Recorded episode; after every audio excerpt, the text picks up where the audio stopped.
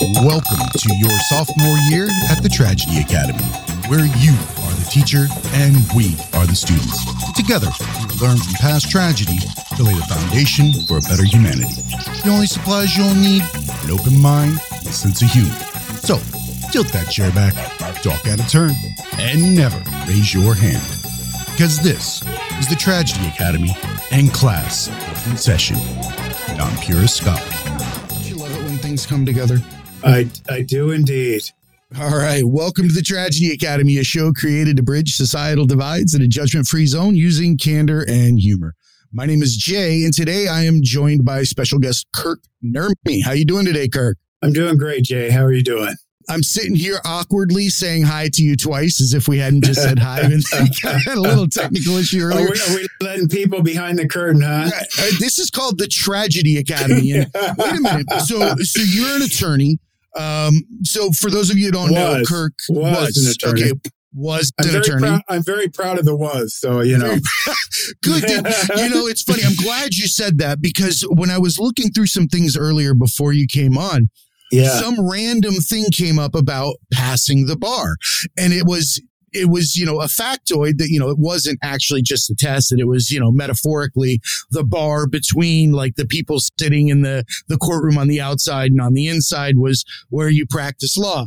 I never knew yeah. that. However, I did directly go to whether or not somebody should when they pass the bar, the last test be that they have to hurdle that thing to get in. And if they don't, they, get, they don't get to pass the bar. is is that is that something you think they should implement? Well, I, you know, I'll, I'll, have to give that some thought. No, I'm going to, I'm going to say no. I'm going to say no because I, I'll use Perry Mason as the example, right? Perry Mason in his wheelchair could not, could not clear that bar. Oh, I, I did not think about the ADA compliance in this scenario. Yeah, I definitely yes. did not include the ADA. Sorry. um, I, I, apologize to everybody out there. Um, so, for those of you who don't know, um, Kirk was the lead counsel for Jodi Arias in the 2013 trial of uh, for murder of Travis Alexander in uh, 2008. Legal commentator on Court TV, author of numerous books, uh, Trapped with Miss Arias, parts one and parts two and three. Um, and then another book that I loved, uh, Defend Your Greatness. I purchased that myself um, and really uh, have enjoyed it thus far. And uh, more recently, you're involved in season three of Radical Body Transformation and doing some acting as well. Is that correct? Did I run through all that? Did I give you your credentials? You got it all correct. Oh, wait, co host on a podcast, part of the collective, I think it was, with uh, Get Real with Robin? Yeah, we, we do a podcast uh, where the tagline is, um, you know, we have those awkward conversations that nobody wants to be a part of, but you really need to hear. So uh, Robin and I have a lot of those conversations about very um, serious matters, but hopefully in a way that um, helps people process some of their own pain and some of the things they need to overcome in their lives to move forward. So um, we have some great but serious conversations on that show, and I and I love it. Robin's great. I love so, that. Uh, yeah. And, and, I, I recognize that you guys use the tools that I love, and that's candor and humor. Yeah. Um, in order to get by in this day and age, I think we need to get back to the simple task of communication and taking things at face value and not giving them so many different facades, you know, so many different viewpoints or wearing masks when we interact with each other and stuff like that. It's better to just take it back, strip it down, and have these hard conversations, you know, in the raw so that people f- they're not as vulnerable and trapped with their own thoughts and their own situations not knowing that everybody else is struggling with the same things and it's okay to discuss. Yeah you bet. I mean i find you know i had a great mentor in sean stephenson.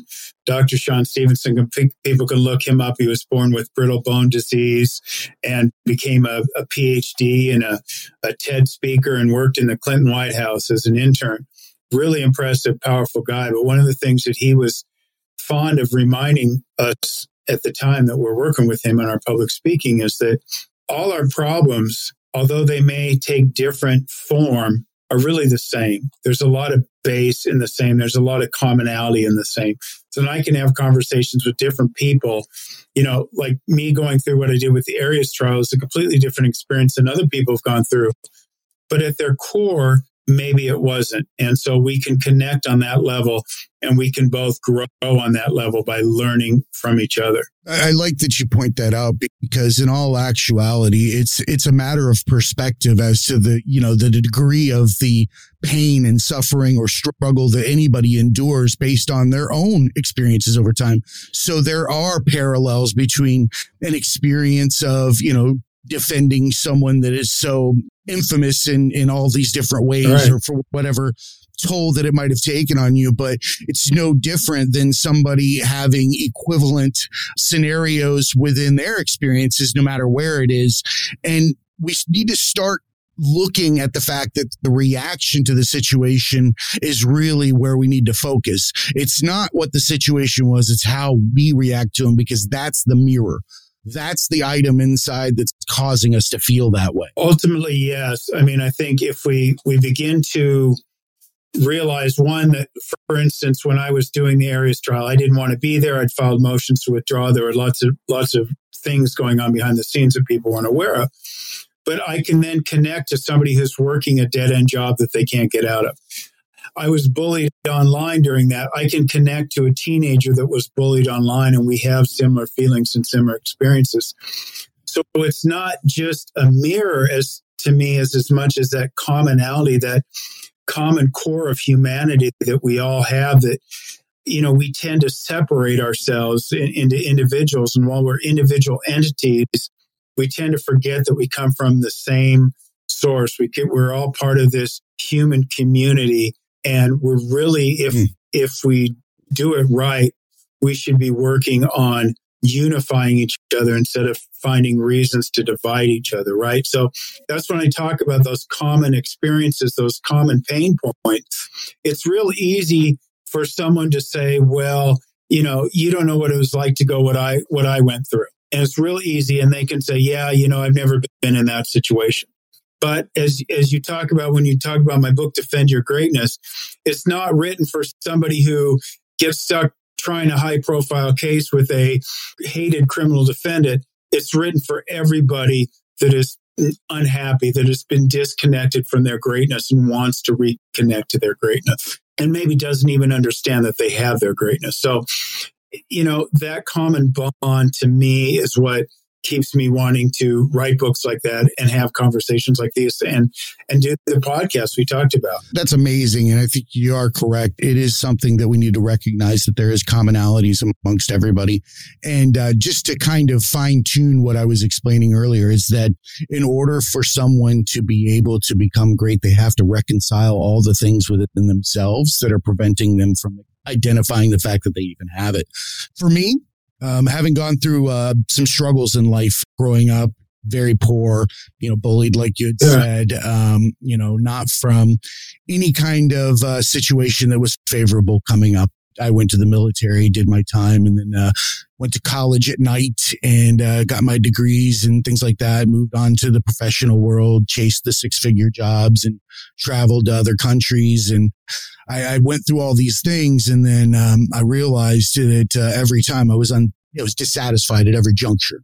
Every time I got to a new level or a new material item or a new perception from everybody, you know, because that's what really what we're looking for. We're looking for favor. You know, at the end of the day, we're looking for how other people look at us. That's why we try to get the material things. And I had just gotten to a point where I was on my knees. There was no satisfaction in anything but what is authenticity and finding out that this is the parallel that I think I had mentioned to you earlier about finding your greatness. I think that there's something that really mirrors and goes alongside that real well. And that's finding your authenticity. When you do that, when you start to be like that child, those things that you see you know, you had mentioned in your book that we have that instilled in us in the beginning, that greatness, that creativity, that drive, that spark, whatever that is, right? And and it's lit. And right. we walk through all these things trying to create some socially acceptable rendition that might allow us to do what we did, you know, what we wanted to do originally. Maybe when we're 40. What we fail to realize is that it's really attempts to plug the holes that created all those layers that prevented us from doing it to begin with. For me. Well, well let, let me offer some perspective on that. And I think what really happens is this in a nutshell, this demon of practicality and pleasing other human beings come into focus, right? So when people are taught young actors, young performers, people that want to do different th- artists, think people want to do different things in their life, that usually the adults around them have this demon of practicality that they've infused into their life and saying, okay, listen, and, and this happened to me. My grandparents, I love my grandparents. They were the best, but they were, they grew up in during the depression. And so to them, if you have a steady job, you don't quit your job. You got to have a very practical yes. life, right? And a lot of people are that way for, for many different reasons. And so a lot of people get steered away from their passions. Um, and maybe that's we we allow that to happen for for sake of love and connection or it's out of fear or what have you, right? But ultimately, we're, we're kind of sold on this idea, and you kind of mentioned it earlier this idea that if we have certain things, I don't think it's to impress other people. I think what we're told is if we have certain things, then we're going to be happy. If Agreed. we have the house, we have the partner, then happiness trails that, right? When the reality is happiness has to be the engine, not the caboose, right? And that's one of the big changes I made in my evolution. One of the things I try to teach in Defend Your Greatness is that confrontation with that question, are you happy? And I say confrontation because it's easy to dismiss it and say, well, listen, I got a, a new new car and my I love my wife. I've got that's always the first words right. that people go to. Well, I've got, and those are not, I'm happy. Yeah. For whatever reason. You're right. Spot on. Right. But we're told that those are the precursors to happiness. Correct. When, when it's really not. And it does become, and this is why I'm a big uh, advocate, and people think I'm a lot of people think I'm crazy when I say this of intentions, not goals. Because what happens with goals, right? I want this promotion, I want this car, I want a bigger house, what, whatever it is, and then you get it, and then it's on to the next goal. The moments of happiness are brief. But if you intend to grow, if you tend to expand, if you tend to know yourself better in whatever venture you do, you can't lose because you're always winning and you're always growing.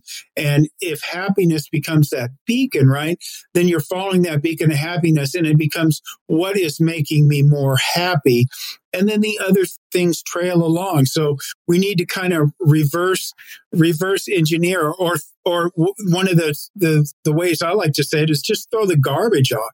We need to start throwing some of that garbage off because as a child we had these passions. You know, I, I, I tell this story in the book about connecting to a book she wants to be a lawyer in grade school and having all the you know just connecting to it for whatever reason. And then having that demon of practicality steer me away you know and and and the people that are steering you away they're not malintentioned. They're not trying to sabotage you but they're echoing their own experience. They're echoing what they thought they were taught how to live. And that may not matter. Like i always say you know whatever you think about mark zuckerberg right? How impractical was it for him to drop out of college or, or, or, Steve Jobs to make it less political to do all these things that they did, but they brought something powerful to the world because they followed what was in their heart, Bingo. not because they thought, well, mom and dad want me to finish my education, so I better do that. It's it's authenticity. When you say follow what's in your heart, that's what I'm that's what I'm talking about. If if it's in your heart, it will be authentic to you for me, it was it was getting back to that root and finding out that um, you know today you're dressed like a champ, right? Me, I'm wearing a t-shirt, right? And the fact of the matter is, I had to understand that I have to love me for me and whatever I feel is the most connected with my heart. If what you won't work. I, I now understand that it's not work if you're pursuing what you love. Yeah. Right. And I feel like when you do those things, if you are authentic, you end up coming back to that core being that you were in your childhood. And that's what I was saying earlier. You get to utilize all those experiences that you had when you circle back as tools in your toolbox. And it's, it's authenticity as well. I love, you know, that passion is born of what we were created to do. You know, exactly. we're, here for a reason. And the fact that we're here and by not doing what you are created to do, just by not being authentic for whatever your religion is, whomever you are, whatever you believe, it is a slap in the face of wherever you came from because you're doing absolutely what you weren't intended to do. It's a disconnection. And it it's is. going to be something that is not going to be as powerful as if you let the universe guide you. You let the universe guide you, the powers will be phenomenal. I mean, you know, you could say to me, for example, I have no business acting. I have no business doing that. I don't, you know, I don't have years of training. I didn't go to, you know, but guess what?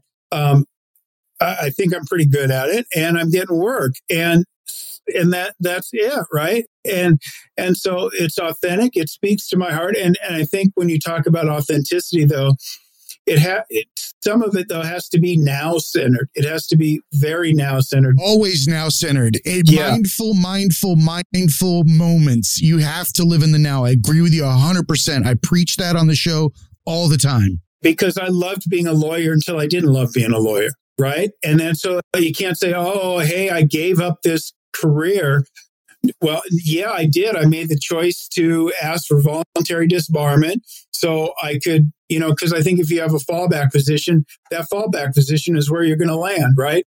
Agreed. Instead of a few, instead of a few years suspension, I said no. My heart, I didn't. I'm not going to fight in the chemo chair. And people should know this too. A lot of these lessons came from me looking at my mortality. Mm. Um, you know, and and really promising myself that if I survived cancer, I had stage three non Hodgkin's lymphoma right after the Arias trial.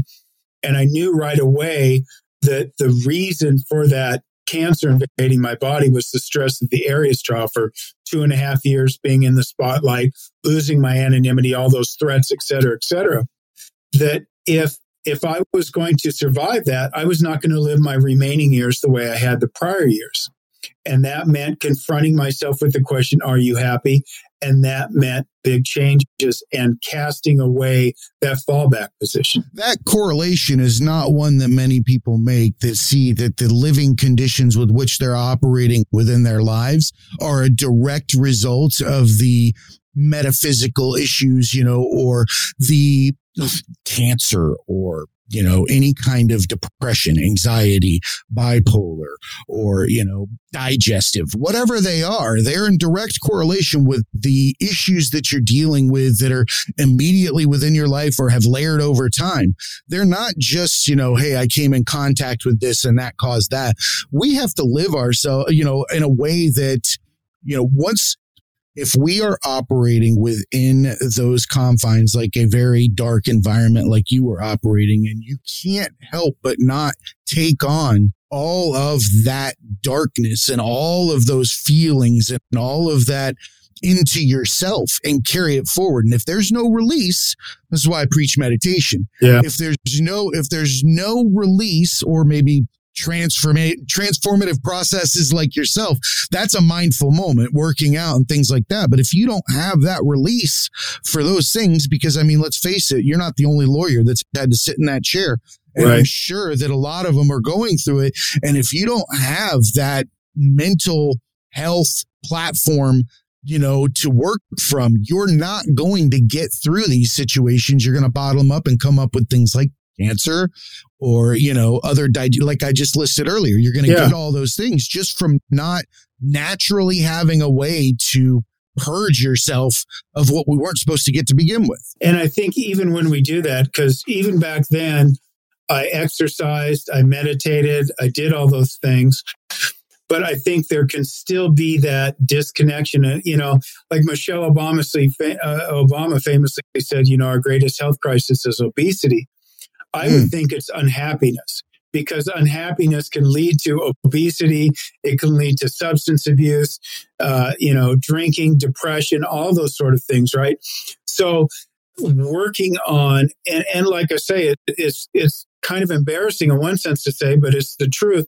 I never confronted myself with the question, Are you happy? until my late 40s, because I assumed I was because I had achieved the the dreams of my 20s, right? That's not embarrassing because I think that we have like a whole section of videos and movies and books dedicated to the retrospection at around our age that says, yeah, am I happy now? Did I use this time? Is it what really made me, you know, fulfilled? Yeah. And I think a lot of people come to that juncture and there's different ways that they react to it. Some go out and buy a big car with a big engine and move on their way. And other people take a moment look at it and realize that they have choices like yourself.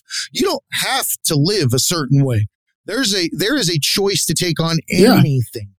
If it's anxiety, depression, what people think, any of those things, any of that is still a choice just as much as bacon and eggs or, you know, a bagel and cream yes. cheese. Still the yes. same thing. Hey, academics. Have you endured life's tragedies, trials, and tribulations? Did you adapt and overcome? Do you have advice for others to pay forward and want to be a guest? Then email us a brief two to three minute video to show at thetragedyacademy.com and tell us how our academics can learn and grow from these experiences. Thanks again for your support. And now back to class. Acting, right?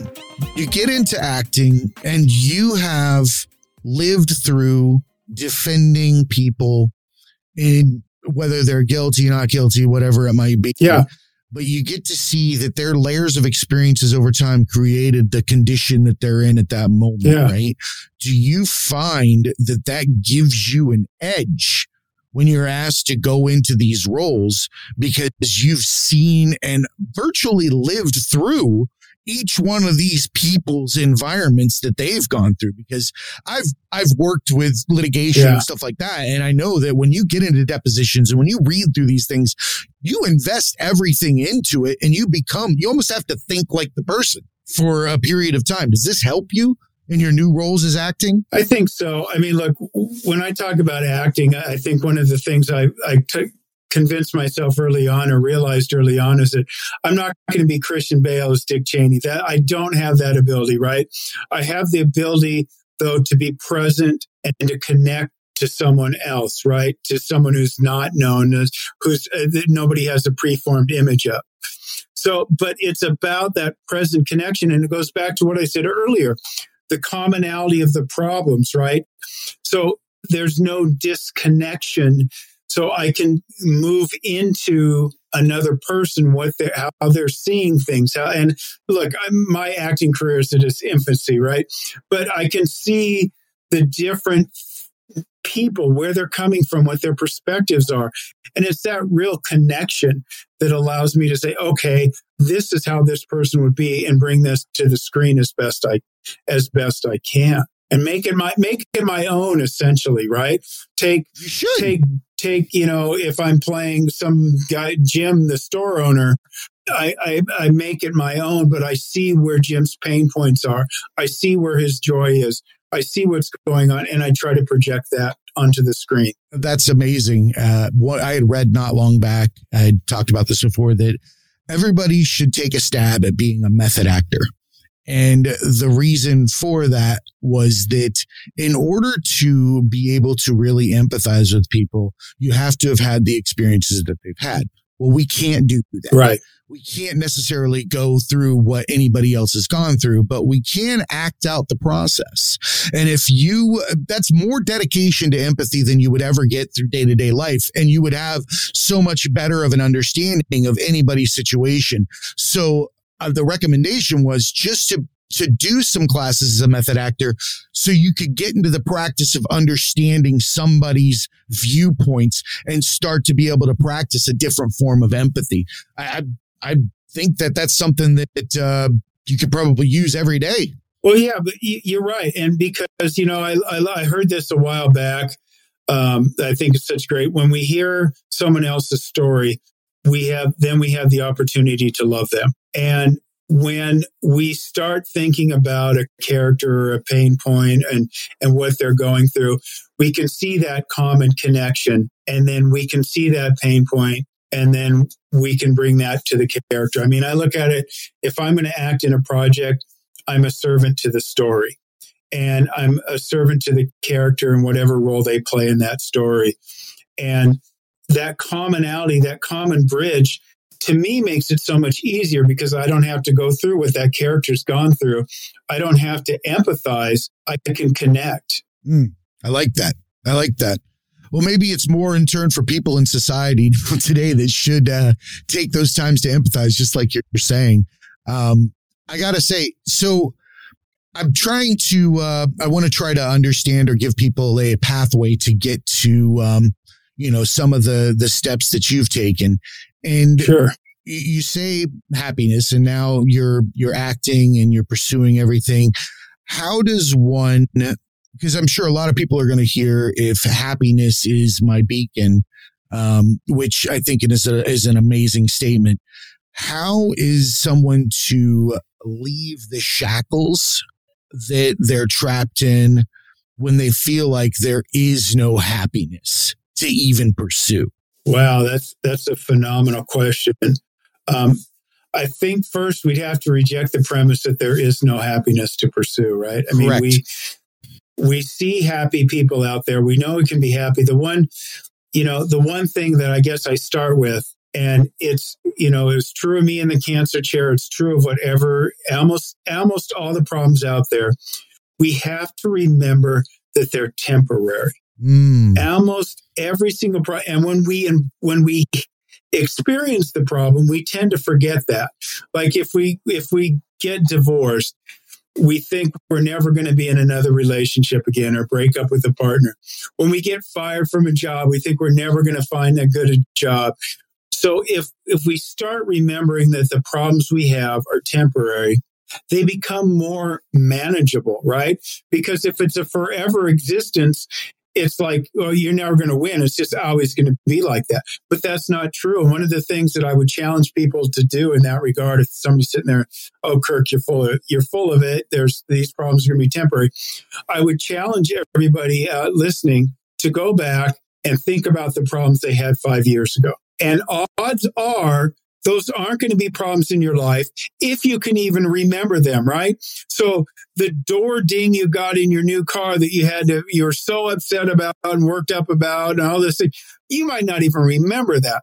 The relationship that ended five years ago, you might not even remember or be, you might be happy that it happened. I agree. These problems were so traumatic at the time, right? And yep. now they're, now they're forgotten or they're seen as gifts because they moved you somewhere else. Like you get fired from a job, you got a better job. If relationship ends, you find a better relationship. So if we start thinking there, then the problem that we need to overcome, my one man show is called Overcome Jodi Arias. And I say, if I can overcome cancer and Jodi Arias, you can overcome things in your life. And it starts with understanding that they're temporary. You say, okay, they're temporary. And then you start asking yourself the question with these with this, am I happy? Confront yourself with that question Are you happy? So if you say you're not happy, you don't think it's out there, yeah, it is. It's going to be out there. You see happy people around you. You're not, uh, nobody is excluded on the happiness cycle, right? It's a matter of taking some of that debris off that belief don't don't argue for your limitations don't argue for your limitations and go out there and say okay what makes me and it could be just as simple as this what makes me happy well, maybe watching uh, a certain show on TV makes you happy. Do more of that. Maybe walking outside makes you do more of that. And then you begin to decide, hey, I kind of like being happy. I kind of like this happiness thing. And there is, even if it's just small spinches, you know, I heard a, a story once to say, you know, even if you don't have any money, spend a little bit on something that brings you joy. And the the woman she had like a you know a, a, few pennies and she bought one of those bazooka joes with the comics in it. And the comic made her laugh and it gave her a moment of joy. And we start connecting to joy and we get more joy back. So it's doing those little things. They don't have to cost money. Like i say walking outside whatever it is. And you start saying okay i like this being happiness stuff. What makes me happy? What changes when my life would make me happier? I know as adults right we have a, a modicum of responsibility. We can't, as a, you know, if you're if you're a, a, a parent of two kids and you got a mortgage and everything else, you can't just say I'm done. But you can start working on things to transition towards more happiness, and you can immediately do that, and you're going to find joy just in that, just making that. that step, you know, and then then there's more. It's not going to come in an instant, right? It's not going to be like a like a hit off a, a, a bong or something, it's going to take some time, but you're going to find little by little, and you're going to start realizing there is joy, and you start following that. I, I love that, and I like that you started out with um, that. It, essentially, the only thing permanent that we have in our life is change. Nothing will ever stay the same it will never be the same situation forever. It will always continue to grow and you will find those things that you look back on in life and you'll say, you know, thank God for those unanswered prayers or thank God yeah. for those trials and tribulations, you know. And I do and and that leads me to uh to something and that is uh gratitude. Um, I think that that's the backbone of uh, a lot of of what we're discussing as well. Because in order to uh, take that leap of faith, you've got to be happy with who you are. You got to start out with that gratitude and, and and accepting yourself for face value, and then being grateful for everything that you have around. You. You can't take that victim stance. Like you know, you can't make your inability to move forward or pursue your greatness be your persona. Yeah, you know, and, and, and you're right. So much of us, and I and I know that there's there's there's people out there who who don't have shelter and don't have food and everything else, and that makes it a little tougher. But for the most of us, we always have something to be grateful for, whether it's the roof over our head, whether it's the food in our fridge, whether it's our breath whether it's knowing we're alive, whether it's being able to see a sunset, that sort of thing. All those things start out from a point of you realize it, and it's it is connected and i'm glad you brought that up jay. It's connected to happiness right? We're grateful for some of the things we have. We're grateful. We may think our car is this total piece of junk but it gets us to work. And even the job we hate right we're grateful for it because it provides us some of those things. Like you could be out there right now hating your job, but at the same time, it pays for your car, it pays for your kids' lunch, it does whatever it does for you. And you know that. So you can be grateful for even things you don't enjoy. And you know, one of the things I think has, has been a cool thing for me um, that I think a lot of listeners might might want to incorporate in their life is I have what I call a gratitude buddy. And it's a friend of hmm. mine and we just text each other every morning three things we're grateful for. Three things we're grateful for every morning. So, and it's it could be simple. I love this. It could be simple stuff like I live in Arizona. I'm pretty grateful my air conditioner works. Now, a lot of people might not get be be mindful of that, but I say I'm grateful my air conditioning works. I'm grateful my 13 year old dog is still alive. I'm grateful for my breath. I'm grateful for the food in my pantry. Whatever it is that day, and I just text it out to her and I, I start my day. You know, it's like first thing when I wake up, I start my day doing that. I do that out of habit. And she does the same thing to me. And so then I'm then I'm happy that my friend, you know, I get more happiness because my friend's doing these things and is feeling grateful. And then I go about my day. And it's just a great way to reflect on all those things you have. And some days you go, ugh, but yeah, but you always have your breath. You always have, you know, the, the, you're alive. The sun is out, whatever it is, it's all there. And it's just such a great way to start the day from a position of gratitude. I love that. I actually have this, um, this thing called a panda planner. Um, I okay. know that sounds super manly. Um, my panda planner. Um, it's got uh, this place in the uh, beginning of it. It's all geared around gratitude. You have to put down three things that you're grateful for. Um, yeah. You have to put down, you know, different ways that you love yourself, you know, all these different items as well as what you're going through each day. Um, yeah. And you're right. It's habits are easily created just as well as they're broken. You can create the habit of practicing gratitude. You can create the habit of living, you know, the life that you're describing when your feet hit the ground, when you turn out of the bed, you know, instead of saying, oh shit, you know, you say good morning. Yeah. You know, or something yeah. like that. Because and fake it till you make it. This is the beauty of this shit. Our brain is so effed up and so pliable that you could literally lie to it for about a year straight and eventually it's to believe you. If you just keep telling yourself, I believe in it. I am grateful. I am, you know, I should be accepted for who I am. If you say those things, you'll start to believe them at some point. It's amazing how that works. Well, you're right, and and really, our brain, or at least what I would call the ego, not the narcissistic ego, but the protective ego, the real ego. Li- I'm with you. Lies to us, right, in terms of fear and everything else. And I and I've talked about that in other places. It's fears; they're not even real. Fears are an illusion, but you, they are. But you know, it doesn't have to be. And I think the point I, w- I want to make with this gratitude is you don't have to and and if a if a journal works for you i don't care what it's called i don't care if it's the hello kitty journal that you write in right um, it it doesn't have to be grandiose. That's why I love the texting thing because it takes two minutes, right? I make jokes about it, but I get exactly what you're saying. Yeah. That stupid panda planner. I send them to my friends just to give you an idea. Yeah. but but you see what I'm saying? I, I don't want anybody to think it has to be this grandiose obligation, right? Where you got a journal and everything else. No, just those three things. Now, that might lead to journaling. That might lead to more reflection. That might lead to a meditation practice. I meditate uh, every day. Um, Same. But I haven't missed it in two and a half years. Yeah.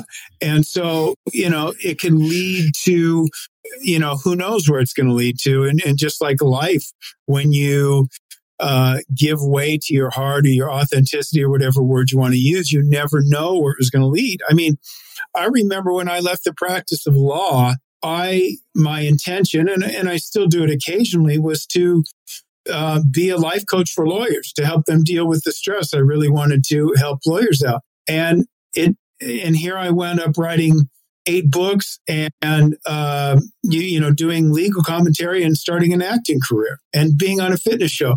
Never things that i envisioned when i left the practice of law. It's just because i followed my happiness and my bliss.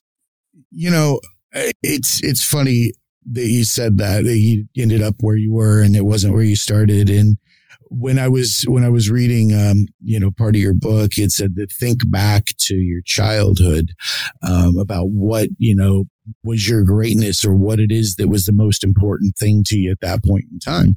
And I remember back then that I was always intrigued or loved music and I loved speaking and making people laugh and making people happy.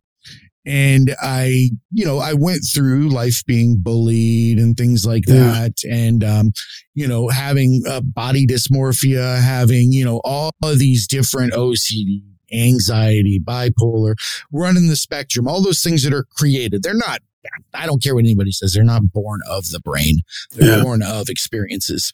And, you know, I went through those things and I stifled every single one. I proved that I could do any damn job on the planet you know, because I just can, but I couldn't be happy until I went back to the beginning and I ended up sitting in a chair where I create my own music all of the artwork, everything in between, which I did not know I could do before. Actually, music to me was something I loved and I didn't know how I could ever create it. I thought that I would never be able to, that it was just out of my realm of possibility. That's for smart people. That's so you were arguing for your limitations against what was in your heart. Yes. Correct. Just like you said earlier. And then all of a sudden I sat down and I put, you know, I put myself into it. Turns out I'm and really good at it. And I love it. And it's that's the first time I've ever said that out loud in front of people. But, you know, it, it turns out that that's what I was supposed to be doing. But I can tell you this I wouldn't be able to make a lick of music or have a single conversation or do any of this artwork if I hadn't have drug my head through the mud for, you know, X amount of years to get to this point. And I think everybody has a destination and everybody has something that they're supposed to go through to make them who they are. We're all walking through something just to be able to give back yeah. later. Well, look, I think introspection is is a is the is kind of a bugaboo word that people hate to hear, but I think it's of such value. But I think again, I'm gonna I'm gonna say it's a matter of unlearning.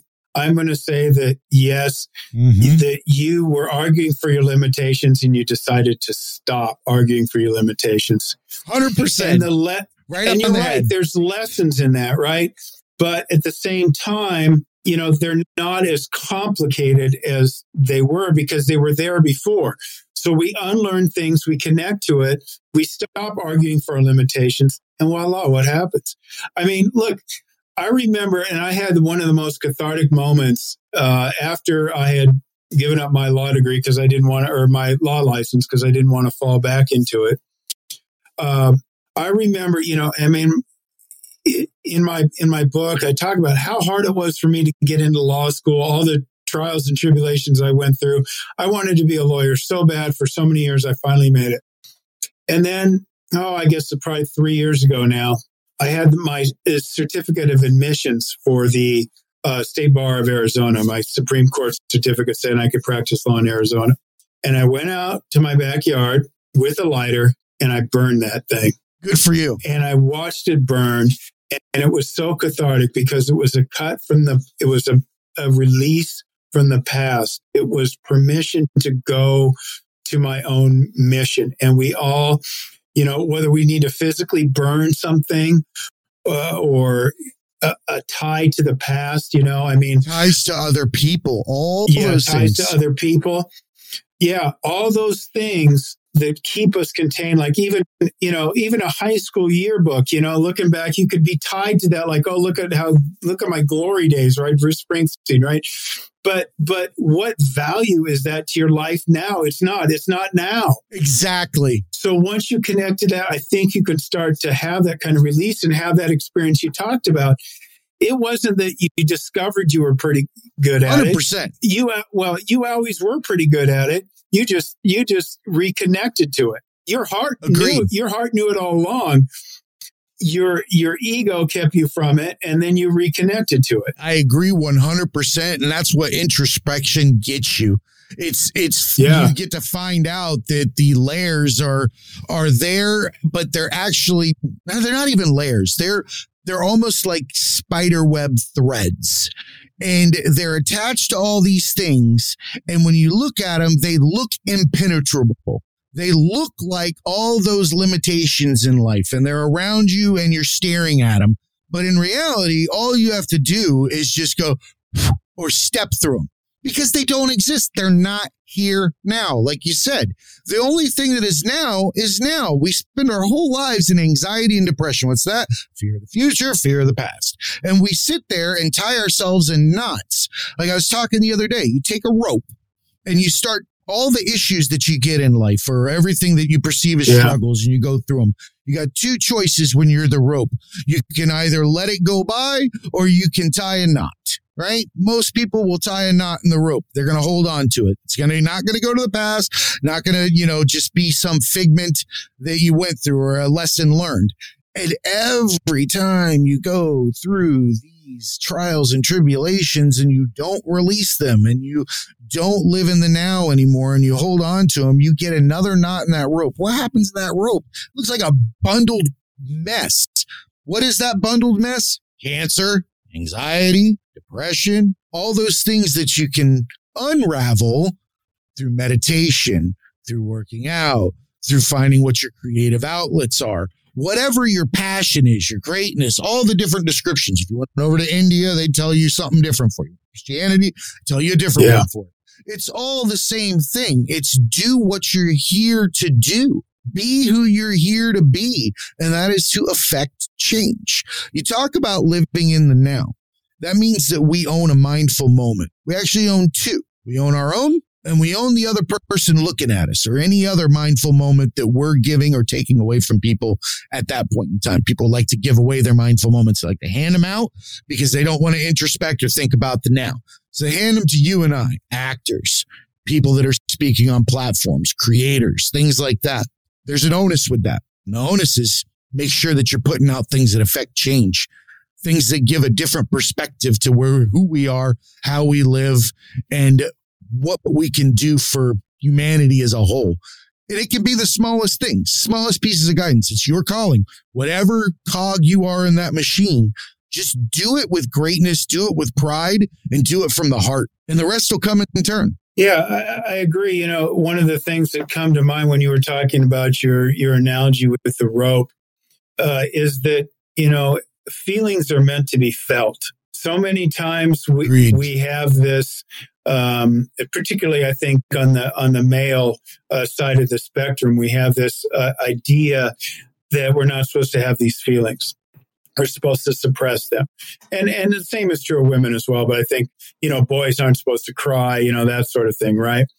And when we feel those feelings that we normally re- want to reject, I think that helps tie us to the now because that experience is the one we're supposed to have at that moment before we can mm. move forward. So I like that. Part of being tied to the now is experiencing the feelings of the moment because you're not really fully invested in the moment if you're not feeling the feelings that you're supposed to feel at that moment if you're rejecting them, right? And so can I like is, snap or something? what is it? How do I do that? I'm telling you, dude, you're preaching to the choir. I'm with you, man. But look, what do we do to suppress feelings right now? I'm, I'm, you know, look, I, I enjoy Netflix, I enjoy TV, I enjoy anything else, but so, so many times we have a rough day, we turn on Netflix, and it's not just for fun; it's to escape from the bad day which I understand. I understand it's therapeutic, but what if you felt those feelings? And what if those feelings indicated maybe it's time to look for another job? Or maybe it's time to look for another relationship, or maybe it's time to try something different, and you just want to ignore that change and, and, and suck yourself into uh, a Netflix show, right? Uh, ho- hopefully, one that I'm on. If you're going to, I love it, I love it, I love it. But, but I I agree. Go out there and make sure you're watching Kirk's stuff. Yeah, but but you know what I mean. And so feel those feelings, and we can. There's a difference. You know, people say, "Oh, don't watch TV." Da da da da da. I don't think that way. If you're doing it for fun, that's awesome. If you're doing it to escape a feeling, don't do that because the feeling is there to teach you something. It's there to be felt and teach you something and help you reconnect to your greatness. It's another drug. It is another drug. People don't realize that whatever they're substituting, no matter what it is, will will the only reason we frown upon drug addicts is because that's not the social the socially acceptable way to deal with shitty life in reality. If it were socially acceptable, it'd be all right. Yeah. You know, and the only reason why we want to persecute it is because we the moment that we accept it's okay that they're in that situation, we have to be grateful for what the fuck we're doing. And that's not something we like to practice. We're not, we are not fans of too much gratitude when it comes to looking at others in painful situations. It's the reason why people look away from the homeless. The reason why they don't want to do, you know, all these things for people that are in need and things like that. It's not just because they're selfish. It's because when they look at them, they have to admit, I got it pretty fucking good. I should. They hate or we hate as as a species to give up our ground or to admit that we're not as bad off as we think. We are actually in a position to help. Yeah. That's that's interesting. The part of the you know, when I think about this journey that we're all on together as, as co-creators in this human experience, I think about the reality that we're supposed to be where we are and that becomes harder to accept on the fringes, right? When we see someone um, in extreme poverty or I think extreme wealth, we want to um, tear, we, we, we seem to be okay as a collective, we and as a society, seem to be okay in, in tearing people down, right? They have too much money. People are mad at, at the Kardashians or Jeff Bezos or whatever, but they're really where they're supposed to be on their journey. And the flip side of that is also true. And I think part of it is is the help, the, but part of it is the fear. And I think when we see someone who is not doing well economically, whatever form that takes, that becomes our greatest fear because the greatest mm. fear always becomes that we're going to, if we pursue our passion, that we're going to be broke and homeless living under a bridge somewhere, right? Judged as a failure, not yes, do well at right. it.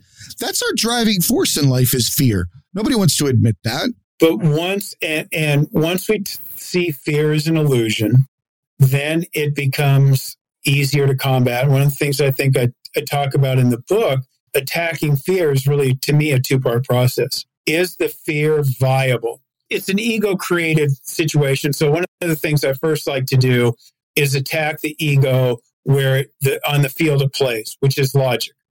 So that so the ego says, "Oh, you you know, you broke." Da, da, da.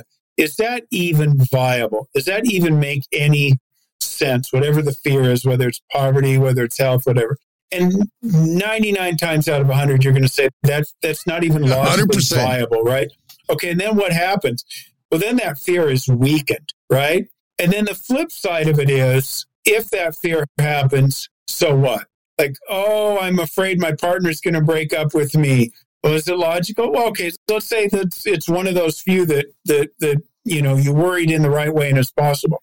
Okay, so then they weren't the right person for you anyway. So what? So let's go on with exactly. my life. Here's it. Right. They, so keep going. Keep going. It, it it can really be that simple when we talk about combating fear, right? Like, you know, when I left the law, it was like, oh my God, you know, that became the ultimate fear. Like, oh, you're going to be broken, homeless, living under a bridge. Well, you know, no, my wife has a job. Uh, you know, we can cut back. I'm not living an extravagant life. So I attack it with, with that logic. And, you know, at the same time, like, and, and, and then if it happens, so what? And that's, that's a big so what. But at the same time, you know, I made the choice. I think when when I made the chance to choice to step away from the law, and when I made the choice to go into the chemo chair, was that I was interested in not in surviving, but in thriving.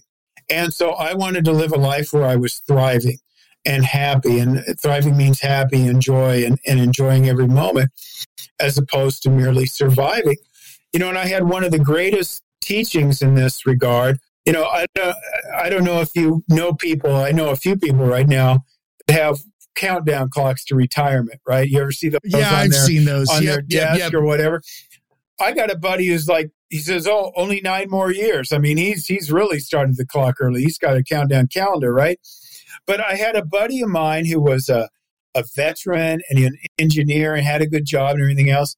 But he was so just looking forward to retirement. He had the little countdown clock, everything going on. And he went on his bucket list dream motorcycle ride and he was killed in a car accident. He was hit by a car uh, and killed during that dream trip. His retirement, the joy that he was seeking, only lasted a few months, right? And I thought, what are we delaying this gratification for? You know, for this this someday, right? It's like goals, right? Uh, you know, I'm going to be happy when I get a new blah blah blah or a bigger house or whatever. And if that happens, it's short lived, and sometimes it doesn't even happen, right? You know, why not be happy now and attack those fears, see them for what they are, and let them weaken on the, their own. I love all of that. It, you it lead it, there's one one thing that sticks out and it's a chinese i think proverb or something along that line that i think correlates to this and that is worry is preposterous we're never going to get it right live in the now because worry is not anything that you can actually get your hands on. You can't hand me a sack of the future. It's it's it's a prediction that won't and like you said, 99.9% of the time. And there's that one time you might have worried right. I agree with you because otherwise we're a bunch of Nostradamuses walking around here getting everything right wherever we go, which is not the case. It, we're almost always wrong to a pretty Yeah. wide degree. And we don't, we never clue in on that fact. It's almost like the answer is right there in front of you the entire time, but you're willing to play the game, willing to play the game Right. because you don't want to stop and think. Yeah. And certainly we get reinforced with that to some degree, right? Like we're not going to walk across the street in, uh, you know, rush hour traffic. Okay, that would be foolhardy. So we think, oh, we're supposed to play by these rules. But these kind of fears I'm talking about are different, right? They're future fears, they're irrational Right. fears, they're metaphysical fears, they're they're they're illusions, they're figments of the imagination. They really are. So when we take those kind of fears out of the equation for our life, life gets a lot happier right then and there. I love that. Right then and there. I think we should end on that because I think that that's a great place everybody should know. It's the here and now. It's right now. Pursue your greatness. Pay attention to what's going on around you. Be grateful. I love all the things that we've discussed. And I know that uh, we didn't talk too much about your acting, but I think that we're going to be checking in with you as you as you grow in this career because I'm looking forward to seeing you in some stuff on Netflix. Um, but I want to thank you personally for writing Defend Your Greatness. Um, I thought it was a great read. I think it's a great message for a lot of people out there.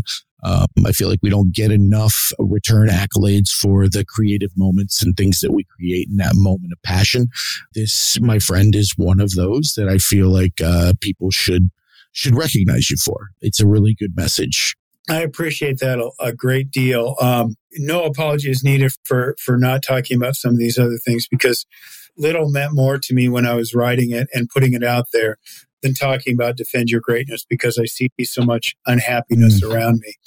And you know, a week or so back, I was filming the fitness show, doing the first interview, and and I was kind of tired. So you know, we get a little more emotional when we're tired, I guess. And I realized how much it meant to me to be an example for cancer survivors There you go. because because I knew how much you know dealing with cancer and going in that chair and feeling like you know lonely and like I wasn't going to come out of it I wasn't going to be the same and I'm ultimately not the same so defending your greatness was hopefully a great way for me to share the lessons I learned from cancer and and the transition without people having to experience what I experienced. And and then with the fitness show it's about putting a new physical form on cancer survivorship, on taking my fitness to the next level and teaching people that they can embrace those that aspect of themselves as well because now I don't I don't know how far you've gotten in defend your greatness, but one of the things I think that's important is that the better physical care that we take care of ourselves, the more we're telling the universe we're willing to show up for our mission.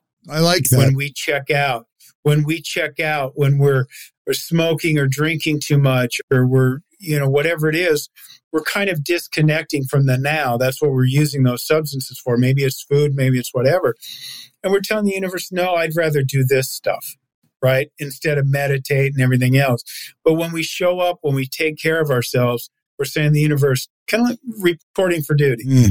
And I think each and every person out there should consider reporting for duty and reporting to their greatness and, and get to the process of defending their greatness right now. It can happen right now. I love that.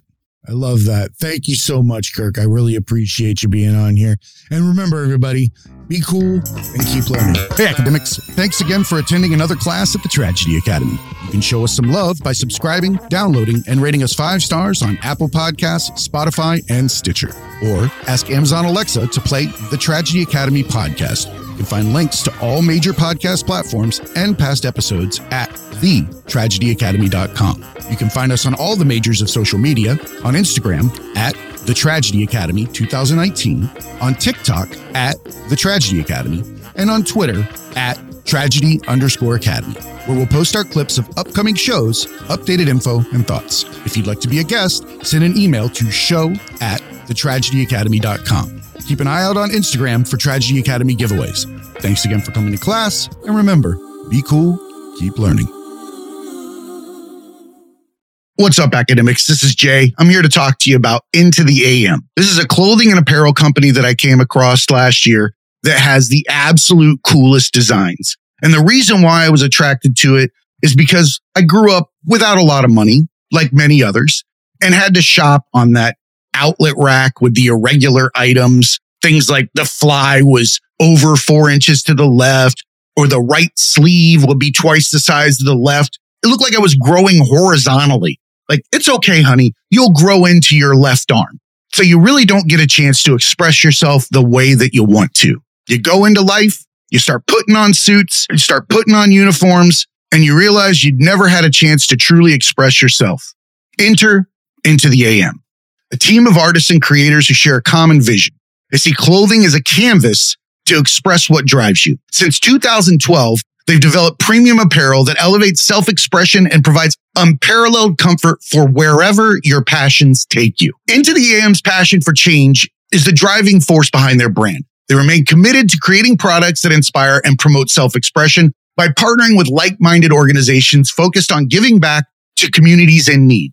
Last year, they donated 1% of all revenue from their graphic tees collection to the Art of Elysium charity. The Art of Elysium is an artist organization built on the idea that through service, art becomes a catalyst for social change. For over 24 years, the Art of Elysium has paired volunteer artists with communities to support individuals in the midst of difficult emotional life changes. They currently offer 110 community programs per month, serving over 30,000 individuals per year. The only permanent thing in life is change. Supporting charities dedicated to helping those going through these changes, trials, and tribulations require a never ending commitment. The onus is on us as creators to affect change through our true, authentic talents. And Into the AM is the model of how this is done. Their clothes are handcrafted with care. They have a team of skilled artisans that craft each garment with the highest quality fabrics and eco-friendly inks. Not to mention, these things don't shrink, they don't fade, and they fit as if they were designed supernaturally. I'm stopped every time I wear one of the graphic tees to find out where I got it. The colors attract attention from miles, and the art is nothing short of spectacular, with designs for everyone. One of my personal favorites, Twilight Maiden. Go take a look. Into the AM does all of this while putting their money where their mouth is.